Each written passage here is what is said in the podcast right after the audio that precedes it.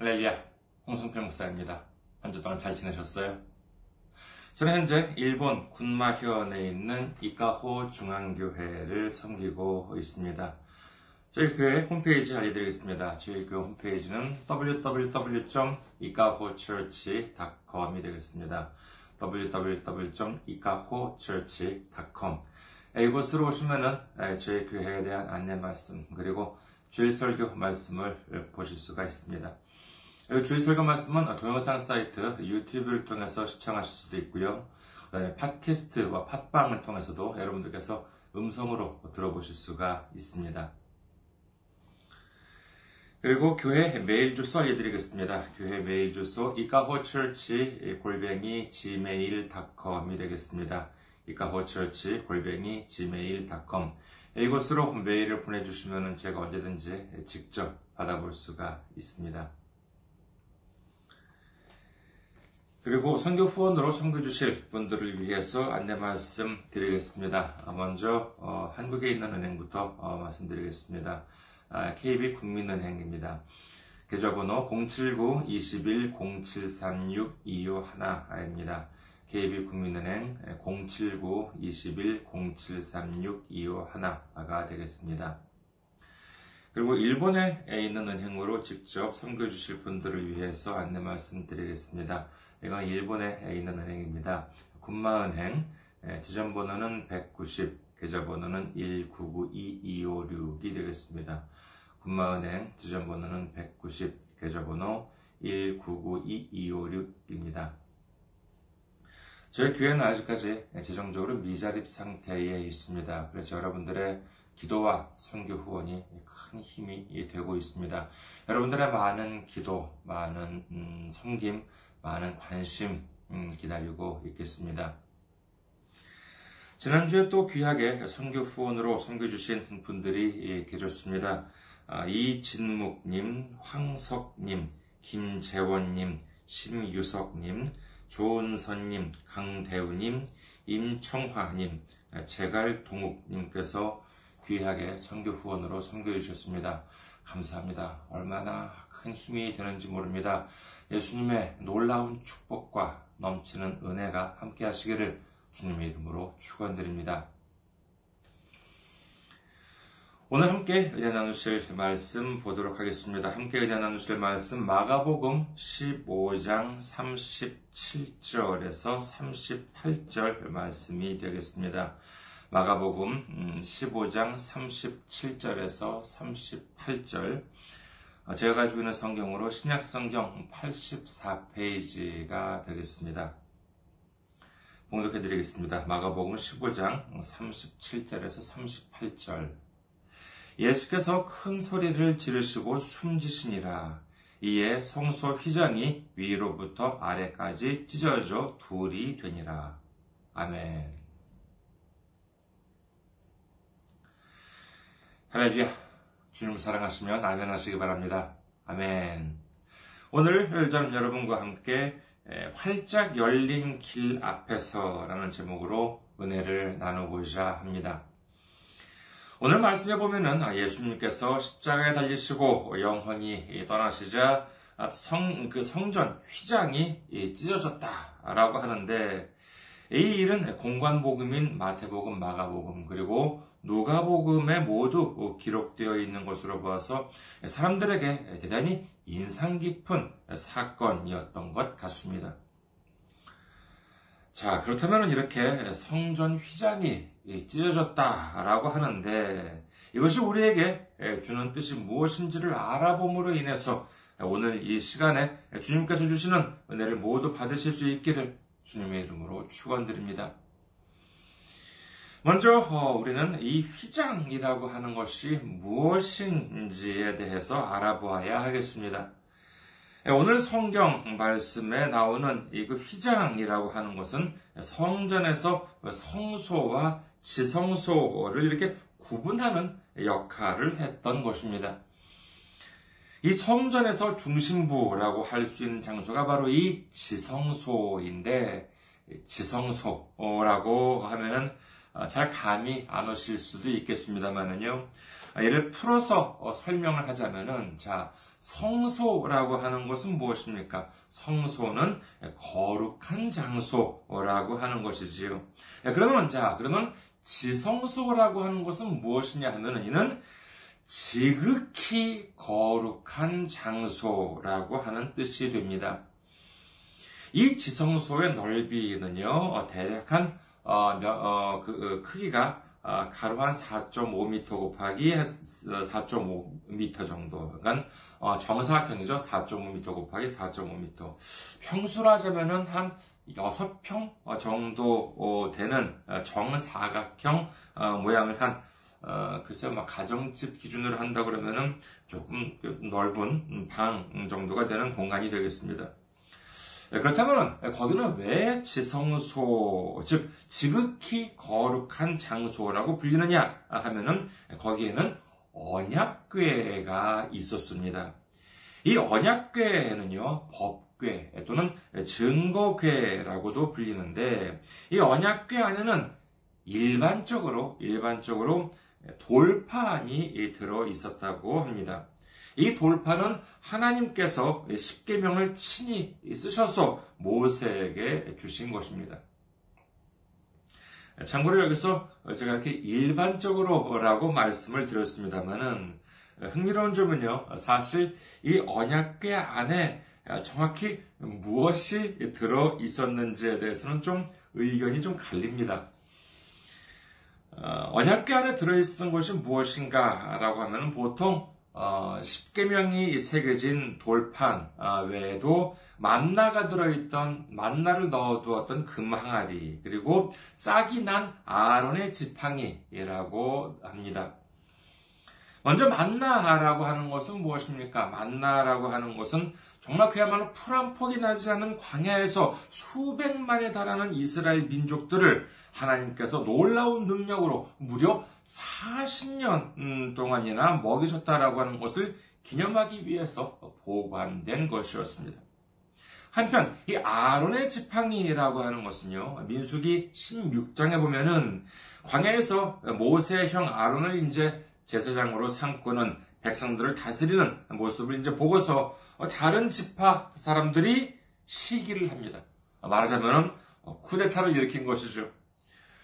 아니 우리도 할 수 있는데 왜 니들이 왜 다 해먹느냐 문제 말하자면 이러한 식으로 어, 항의를 한 것입니다.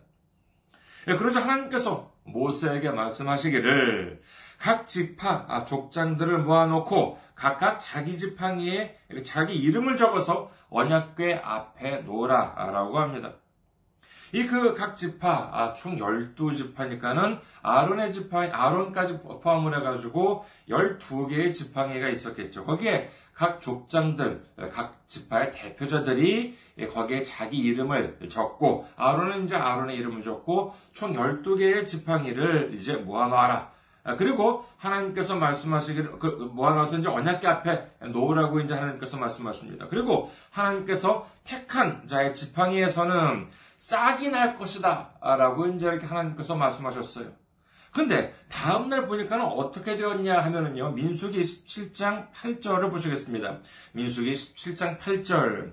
이튿날 모세가 증거의 장막에 들어가 본즉 레위 집을 위하여 낸 아론의 지팡이에 움이 돋고 순이 나고 꽃이 피어서 살구 열매가 열렸더라. 참 놀랍지 않습니까? 그냥 일반적인 그냥 빼짝 마른 나무인데 나무 지팡이인데 그 다음날에 보니까 아론의 지팡이에서만 이렇게 싹이 나고 꽃이 피고 또 살구 열매까지도 열렸다는 것입니다. 그래서 이 일을 본 다른 지파 사람들은 이제 더 이상 뭐 할 말이 없어졌습니다. 하나님께서 아론을 택하시고 자기들은 택하지 않았다라고 하는 것이 명백히 드러났기 때문이죠. 하나님께서는 이 아론의 지팡이도 보관하라 라고 모세에게 명령하셨습니다. 그렇다면은 아하 언약궤 안에는 자 돌판과 그다음에 만나가 든 금항아리와 그다음에 싹이 난 아론의 지팡이가 들어있었구나. 라고 하면은 되는데 그게 또 쉽지가 않습니다. 열왕기상 8장 9절에는요 다음과 같은 구절이 있거든요. 열왕기상 8장 9절. 그 궤 안에는 두 돌판 외에 아무것도 없으니 이것은 이스라엘 자손이 애굽 땅에서 나온 후 여호와께서 저희와 언약을 맺으실 때 모세가 호렙에서 그 안에 넣은 것이더라. 이와 같은 내용은 역대하 5장 10절에도 기록되어 있습니다. 아이고 이런 그 안에는 이 두 돌판이 들어있을 뿐이었고 그 외에는 아무것도 없었다고 되어 있습니다. 그러면 아그 언약궤 안에는 십계명이 적힌 돌판만 들어있었구나 하고 끝나면 좋겠는데 여기 또 문제가 있습니다. 이제 또 신약 성경으로 넘어왔어요. 신약 성경 히브리서 9장 3절에서 4절을 보시겠습니다. 히브리서 9장 3절에서 4절. 또 둘째 휘장 뒤에 있는 장막을 지성소라 일컫나니 금 향로와 사면을 금으로 싼 언약궤가 있고 그 안에 만나를 담은 금항아리와 아론의 쌍난 지팡이와 언약의 돌판들이 있고 참 이럴 때 보면 참 난감합니다. 우리의 성경에 대한 믿음은 무엇입니까? 그것은 성경이야말로 유일하고도 완벽한 하나님의 말씀이요. 성경에는 전혀 오류가 없다고 믿으시는 여러분 되시기를 주님의 이름으로 축원합니다.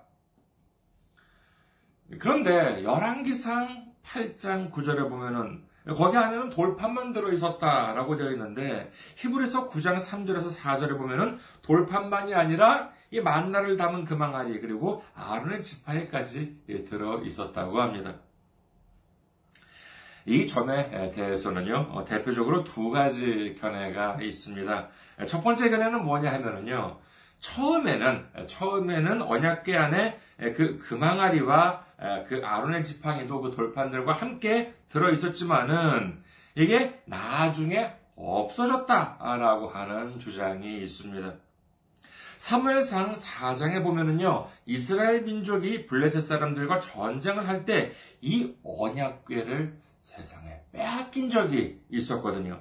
네, 그래서 이때 금항아리와 아, 그다음에 아론의 지팡이가 없어지고 돌판만 남았다라고 하는 견해가 바로 이 첫 번째 견해입니다.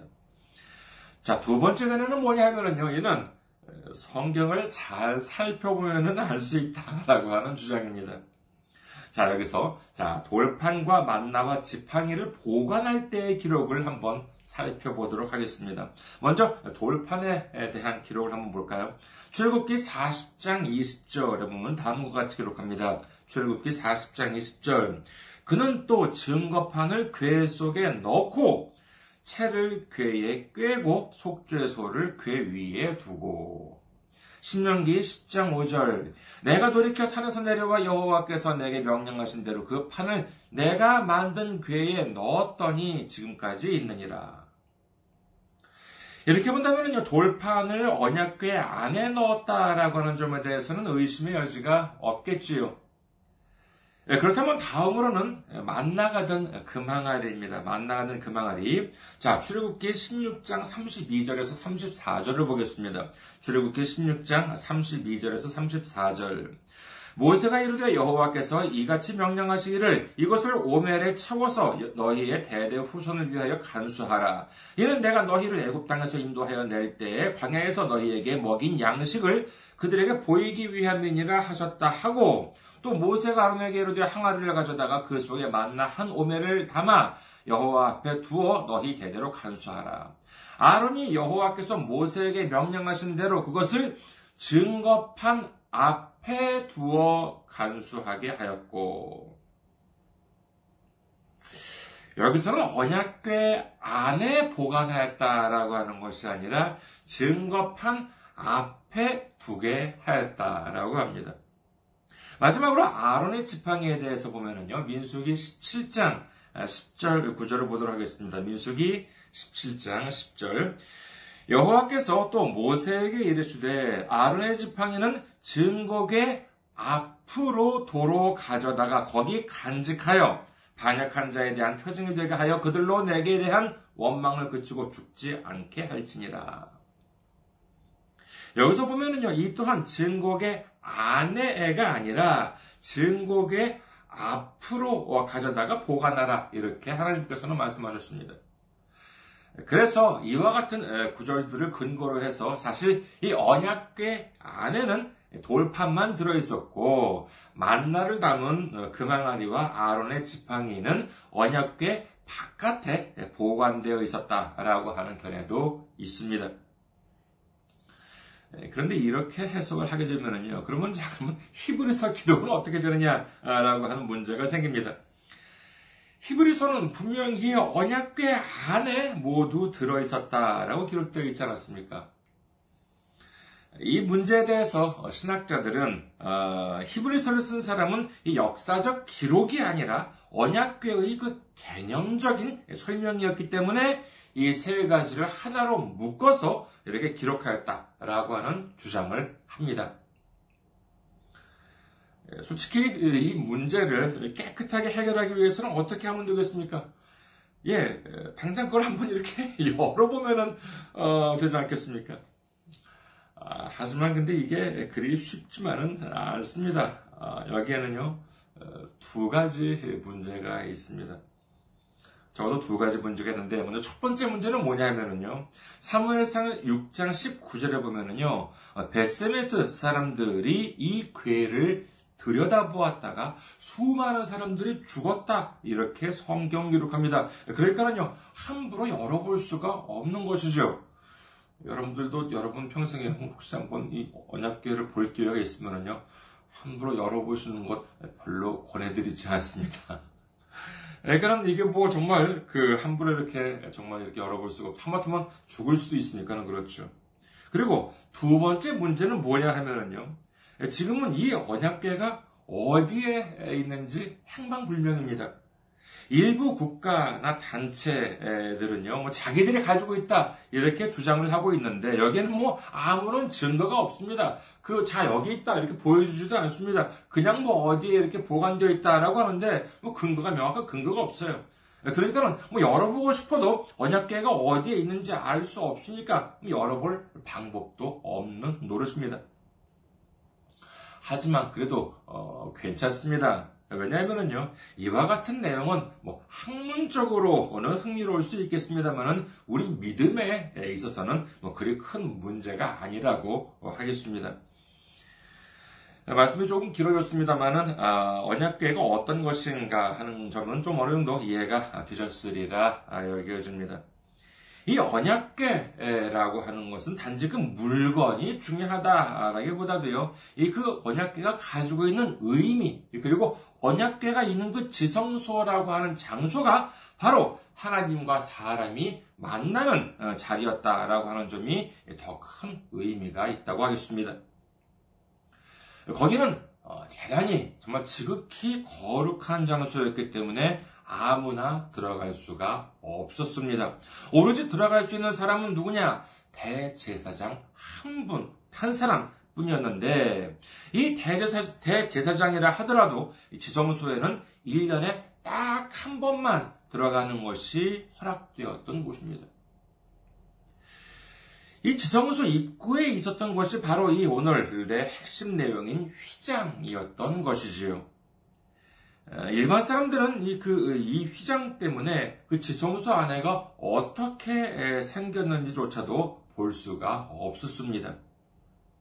이 휘장의 크기에 대해서는 성경에 정확하게 나와 있지는 않습니다만은요, 고대 문헌에 의하면은 길이가 대략 한 22m, 그리고 어, 폭은 한 11m 어, 정도였다고 합니다. 어마어마하게 크죠. 뭐 넓죠. 평수로 따지자면은요, 한 73평 정도가 된다고 하니까는 글쎄 뭐 아파트 중에서도 뭐 꽤 넓은 축에 속하는 아파트가 아닐까 합니다. 그런데 더 흥미로운 점은요, 이 넓이가 아니라 그 두께에 있다고 할 수가 있겠습니다.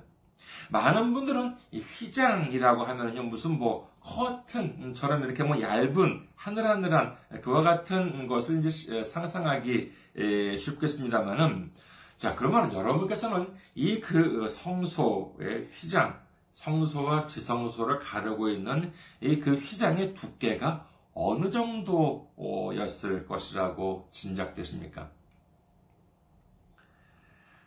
한번 여러분의 손바닥을 한번 음, 펼쳐보시기 바랍니다. 최대한 손가락을 이렇게 좀 어, 붙여서 어, 이렇게 한번 펼쳐보세요.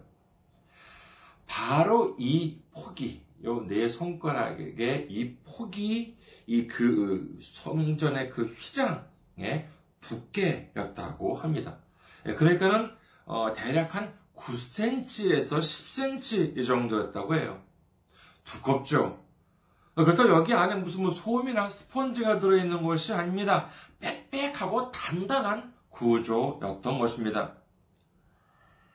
그러니까 말하자면 이 넓은 아파트 한 채 정도 되는 크기의 카페트, 예, 그리고 두께가 10cm 정도 되는 카페트가 순식간에 찢어졌다는 것입니다. 이게 상상이 가십니까? 일반 가정에서 어, 사용하는 카페트는요, 한, 뭐, 어느 정도 두께입니까? 아무리 두꺼워봤자, 글쎄요, 뭐, 한 1, 2cm 정도가 아닐까 합니다. 근데, 뭐, 1, 2cm 정도를 하더라도, 그것을 사람의 손으로, 사람의 힘으로 그냥 찢을 수가 있겠습니까? 이거 어렵습니다. 솔직히요, 일반 뭐, 가위나 아니면 뭐 칼을 쓴다 하더라도 이걸 쉽게 자를 수는 없을 것입니다. 예, 그런데 1, 2cm도 아니고 10cm라고 하면은요, 이는 뭐 사람의 힘으로는 절대로 찢을 수가 없겠지요. 더구나 오늘 본문 말씀에 보면은 이 휘장이 어떻게 찢어졌다고 합니까? 마가복음 15장 38절 이에 성소 휘장이 위로부터 아래까지 찢어져 둘이 되니라 라고 성경 기록합니다. 앞서서 휘장은 높이가 한 22m 정도였다고 말씀드렸습니다. 백보 양보를 해서 정말 그야말로 뭐 사사기에 나오는 삼손과도 같은 사람이 있어서 그 사람이 이 휘장을 찢었다고 한번 해봅시다. 하지만 그럴 경우 휘장은 어떻게 찢어져야 하겠습니까? 그렇습니다. 아래에서 위로 어, 찢어져야 했겠지요. 하지만 오늘 기록은 오늘 기록은 어떻습니까? 그렇습니다. 위로부터 아래까지 찢어졌다. 이렇게 성경은 말씀하고 계시는 것입니다. 이것은 무엇을 의미하는 것이겠습니까? 그렇습니다. 이를 찢으신 분은 하나님이다. 라고 하는 사실을 믿으시기를 주님의 이름으로 축원합니다. 그렇다면요, 하나님께서는 왜 사람들이 이렇게 애써 만들어 놓은 휘장을 이렇게 찢으셔야만 했을까요? 사랑하는 아들이 죽었기 때문에 화가 나서 속이 상해서 막 이렇게 찢으신 것일까요? 이를 푸는 중요한 열쇠, 중요한 단서는 바로 이 휘장에 그려진 무늬에 있다고 하겠습니다. 출애굽기 26장 31절에서 33절을 보도록 하겠습니다. 출애굽기 26장 31절에서 33절. 너는 청색, 자색, 홍색 실과 가늘게 꼰 배실로 짜서 휘장을 만들고 그 위에 그룹들을 정교하게 수놓아서 금갈고리를 네 기둥 위에 늘어뜨리되 그 네 기둥을 조각목으로 만들고 금으로 싸서 네 은받침 위에 둘지며 그 휘장을 갈고리 아래에 늘어뜨린 후에 증거계를 그 휘장 안에 들여놓으라. 그 휘장이 너희를 위하여 성소와 지성소를 구분하리라. 여기에 보면은요, 어, 성소와 지성소를 구분하는 그 휘장에는 그룹, 뜰을 수놓으라 이렇게 하나님께서는 말씀하십니다. 이는 모세의 말이 아니라 하나님께서 직접 하신 말씀이에요. 여러분께서는 혹시 예전에 제가 말씀드렸던 천사의 구분에 대해서 혹시 기억하시는지 모르겠습니다. 성경에는요, 어, 세 종류의 천사가 등장합니다. 그것은 바로 어, 일반 천사와 스랍 천사, 아, 그리고 그룹 천사였습니다. 일반 천사는요, 하나님의 명령을 따라서 일을 실행하는 충실한 천사가 되겠지요. 성경에는 천사장 미가엘, 그리고 가브리엘 천사 등이 기록되어 있습니다. 다음으로 스랍 천사는요. 뭐 성경에는 스랍이라고 나오는데 뭐 편의상 스랍 천사라고 하죠. 스랍 천사는 이사야 6장에만 등장을 하는데 이는 바로 하나님을 찬양하는 천사입니다. 마지막으로 등장하는 천사가 바로 이 그룹이라고 하는 천사, 그룹 천사인데 이 그룹 천사가 성경 어디에 처음 등장하는지 혹시 여러분께서는 기억하십니까? 창세기에 벌써 등장합니다. 이 천사들 중에는요, 아마 가장 먼저 어, 성경에 기록되었다라고 할 수 있겠지요. 자, 그러면 어디에, 어떤 장면에 등장하느냐라고 하면은요, 아담과 하와가 죄를 짓고 에덴에서 쫓겨났다라고 하는 사실은 기억하시지요. 그때의 상황에서 이 그룹 천사가 등장합니다. 창세기 3장 24절. 이같이 하나님이 그 사람을 쫓아내시고 에덴 동산 동쪽에 그룹들과 두루 도는 불칼을 두어 생명나무의 길을 지키게 하시니라. 즉, 이 그룹 천사의 역할은 하나님의 영역을 지키는 역할을 맡고 있었던 것입니다. 그렇다면 에덴에서는 누구로부터 지키고 있었습니까? 그렇습니다. 아담과 하와. 더 정확하게 설명드리자면요. 죄인 아담과 하와가 들어오지 못하도록 하나님께서는 그룹 천사들로 하여금 지키게 하셨던 것입니다. 그렇다면 지성소를 가리고 있던 이 휘장에 새겨진 그룹 천사의 역할도 역시 이와 같다라고 할 수 있겠지요. 즉, 지성소 앞에 있는 휘장에 그룹 천사가 새겨진 이유는 이 휘장의 역할을 잘 말해주고 있습니다. 그것은 바로 죄인들이 하나님의 역할을 침범하지 못하도록 그룹 천사가 새겨진 그 크고 두꺼운 휘장이 가로막고 있었던 것입니다. 그런데 예수님께서 운명하시자 어떻게 되었습니까? 그렇습니다. 이 휘장이 찢어졌습니다. 그것도 위에서 아래로 찢어진 것입니다. 이것은 무엇을 의미합니까?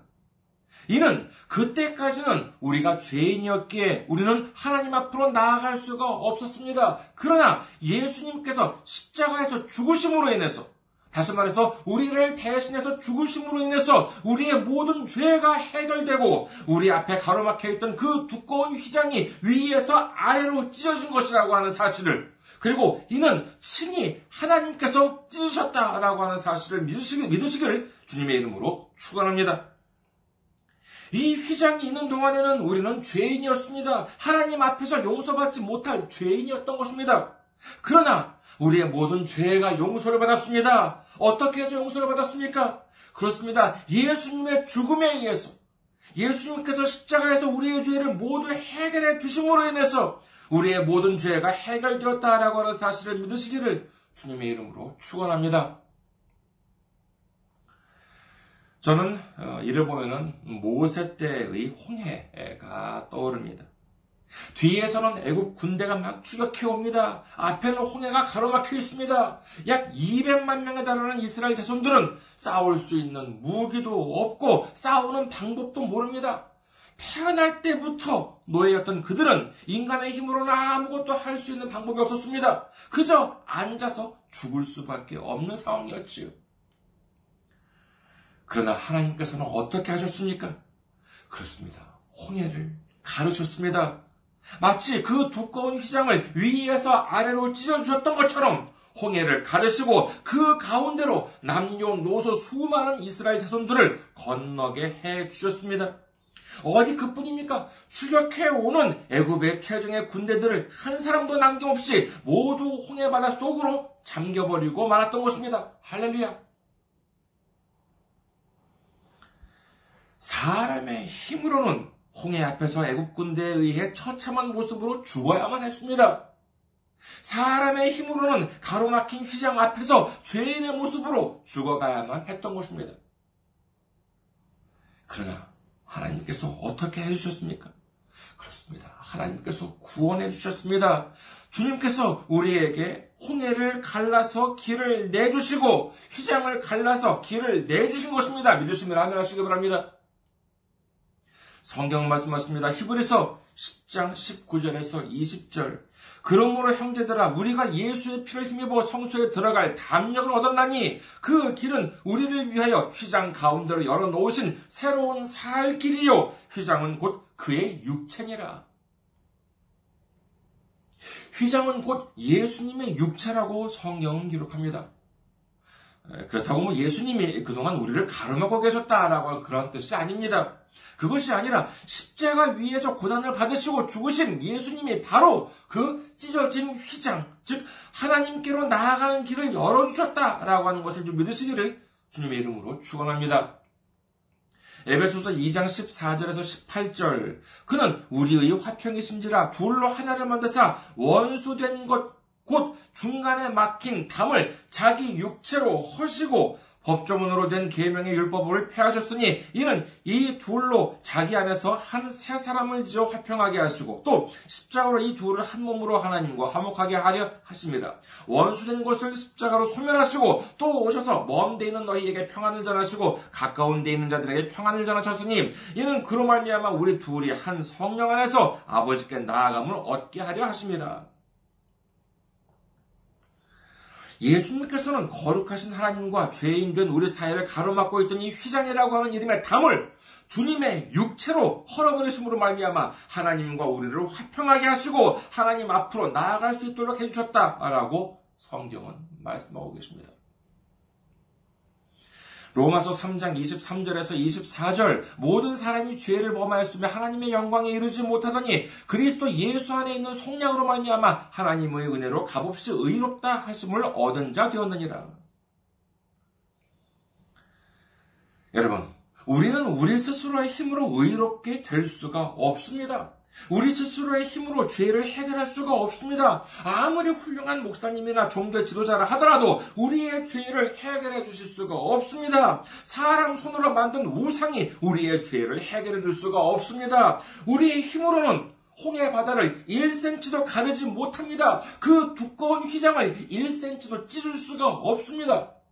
그러나 예수님만 믿으면 됩니다. 예수님만 의지하면 됩니다. 오직 우리를 위해 십자가에 못 박히신 예수님만이 우리의 죄를 해결해 줄 수 있다는 사실을 믿으시기를 주님의 이름으로 축원합니다. 자, 그렇다면 이제 예수님의 십자가 공로로 우리 앞에 길이 열렸습니다. 그러면 어떻게 해야 하겠습니까? 그냥 앉아서 아 할렐루야 감사합니다 라고 하고만 계시겠습니까? 홍해가 갈라졌을 때 이스라엘 자손들이 그 모습을 보고 아 할렐루야 감사합니다라고 하고만 있었다면 어떻게 되었겠습니까? 그렇습니다. 역시 그들은 추격해오는 애국 군대들에 의해 처참한 모습으로 죽었을 것입니다. 하지만 그들은 살았습니다. 어떻게 해서 살 수 있었습니까?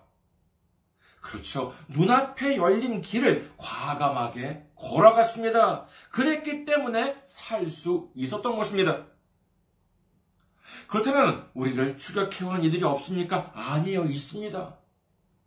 베드로전서 5장 8절 근신하라 깨어라 너희 대적 마귀가 우는 사자같이 두루 다니며 삼킬 자를 찾나니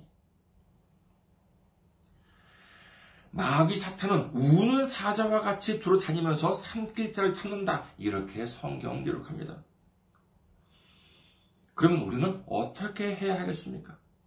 그렇습니다. 예수님께서 십자가 공로로 말미암아 하나님께서 친히 열어주신 그 길로 나아가야 합니다. 그것이 바로 우리의 행함인 것입니다. 야고보서 2장 17절 이와 같이 행함이 없는 믿음은 그 자체가 죽은 것이라. 야고보서 2장 26절 영혼 없는 몸이 죽은 것 같이 행함이 없는 믿음은 죽은 것이니라. 이 행함이 없는 믿음은 죽은 믿음이다. 이렇게 성경은 말씀하고 계십니다. 자, 믿음이 있어요. 하나님을 믿었어요. 그 결과 홍해가 갈라졌어요. 휘장이 찢어졌어요. 이제 홍해를 건널 수가 있습니다. 지성소 하나님 앞으로 나아갈 수 있는 길이 열렸습니다. 그런데 건너지 않고 가만히 있게 되면은 이는 애굽 군대한테 죽던 마귀 사탄에게 삼킴을 당하던 아무리 믿음이 있어 봤자 행함이 없는 믿음만 가지고 있다면 얘는 역시 죽고 만다는 것입니다. 우리는 앞으로 나아가야 합니다. 발을 내디뎌야 합니다. 예수님께서는 말씀하십니다. 마태복음 16장 24절. 이에 예수께서 제자들에게 이르시되 누구든지 나를 따라오려거든 자기를 부인하고 자기 십자가를 지고 나를 따를 것이니라. 이 말씀을 들으면요, 어, 참 마음이 무거워집니다. 그렇죠? 이 말씀을 보면 뭐예요? 아, 내가 하고 싶은 것은 하지 못하고 십자가를 지고 죽으러 가라. 뭔지 이런 말씀처럼 들리지 않습니까? 그러면 예수님께서 하고 싶은 말씀이 과연 그것이었을까요? 여러분, 생각해 보십시오. 우리가 앞으로 나아가야 하는 이유가 죽으려고 가는 것입니까? 아니에요. 살려고 가는 것입니다. 먼저 자기를 부인하는 것부터 살펴보도록 하겠습니다. 아, 이는 내 생각보다 하나님 생각을 우선시하는 것입니다. 나는 원하지만 하나님께서 원하지 않으시면 안 하는 것이고, 나는 원하지 않지만 하나님께서 원하신다면 하는 것, 이것이 바로 자기 부인인 것이지요. 이런 예수님께서도 자기를 부인하는 모습을 보여주셨습니다. 십자가를 앞둔 예수님의 기도, 여러분께서 기억하십니까? 누가복음 22장 42절 이르시되 아버지여 만일 아버지의 뜻이거든 이 잔을 내게서 옮기시옵소서 그러나 내 원대로 마시옵고 아버지의 원대로 되기를 원하나이다 하시니 참으로 감당하기 힘든 십자가마저도 예수님께서는 자신이 원하는 것이 아니라 하나님 아버지께서 원하시는 대로 되도록 해달라고 기도하셨습니다. 이것이 진정한 자기를 부인하는 모습이라고 할 수 있습니다. 뭐이는 그렇다고 거창한 아, 일들만 가리키는 것이 아닙니다. 일요일 아침에 교회 가기 싫어요. 성경을 읽기 싫어요. 기도하기 싫어요. 봉사하기 싫어요. 전도하기 싫어요. 내가 미워하는 이웃과 화해하기 싫어요. 이것이 우리가 원하는 것 아니겠습니까? 솔직히 목사님 저도요 주일 아침에 교회 가기 싫을 때 있습니다. 왜 없겠습니까? 그러나 우리는 주님이 기뻐하시는 것이 무엇인지 주님께서 원하시는 것이 무엇인지를 우리는 잘 알고 있습니다. 바로 이때 내가 원하는 것보다 주님께서 원하시는 것을 하는 것, 하나님을 사랑하고 이웃을 사랑하는 마음으로 실천하는 것, 이것이 바로 자기를 부인하는 것입니다. 그리고 십자가를 지고 가는 것, 이런 뭐 죽으러 가라, 이렇게, 이런 말씀이 아닙니다. 그리고 꼭 무슨 뭐 고생을 해야지만 복을 받는다? 그런 것도 아니에요. 꼭뭐 누구처럼 뭐 일본 군마현에 있는 뭐 시골까지 성교를 하러 가야 된다. 뭐 그런 것도 아닙니다. 로마서 12장 6절에서 8절. 우리에게 주신 은혜대로 받은 은사가 각각 다르니 혹 예언이면 믿음의 분수대로, 혹 섬기는 일이면 섬기는 일로, 혹 가르치는 자면 가르치는 일로, 혹 위로 하는 자면 위로 하는 일로, 구제하는 자는 성실함으로, 다스리는 자는 부지런함으로, 긍휼을 베푸는 자는 즐거움으로 할 것이니라. 이처럼 저한테 맡겨진 은사는 따로 있고, 또 여러분들께 맡겨진 은사는 따로 있습니다. 아, 그렇다고 뭐 무슨 은사라고 해가지고 꿈속에 무슨 예수님 나타나가지고 자 은사다 받아라 우와 뭐 그런 그런 것이 아니에요. 다 맡은 일들이 다 각자 다르다는 것입니다. 그것이 다 각자 있다는 것이에요. 이 모든 행함이 하나가 되어서 주님을 섬기고 주님의 일을 감당하는 것, 이것이 바로 십자가를 지고 가는 것, 우리에게 맡겨진 사명을 감당하는 것인 줄 믿으시기를 주님의 이름으로 축원합니다. 우리 모두 주님을 위해서 우리가 받은 은사대로 하나님을 섬기고 이웃을 섬기면서 주님의 십자가 공로로 말미암아 우리 앞에 활짝 열린 믿음의 길을 우리 주님과 함께 힘차게 달려가는 우리 모두가 되시기를 주님의 이름으로 축원합니다. 감사합니다. 항상 승리하시고 건강한 모습으로 다음 주에 뵙겠습니다.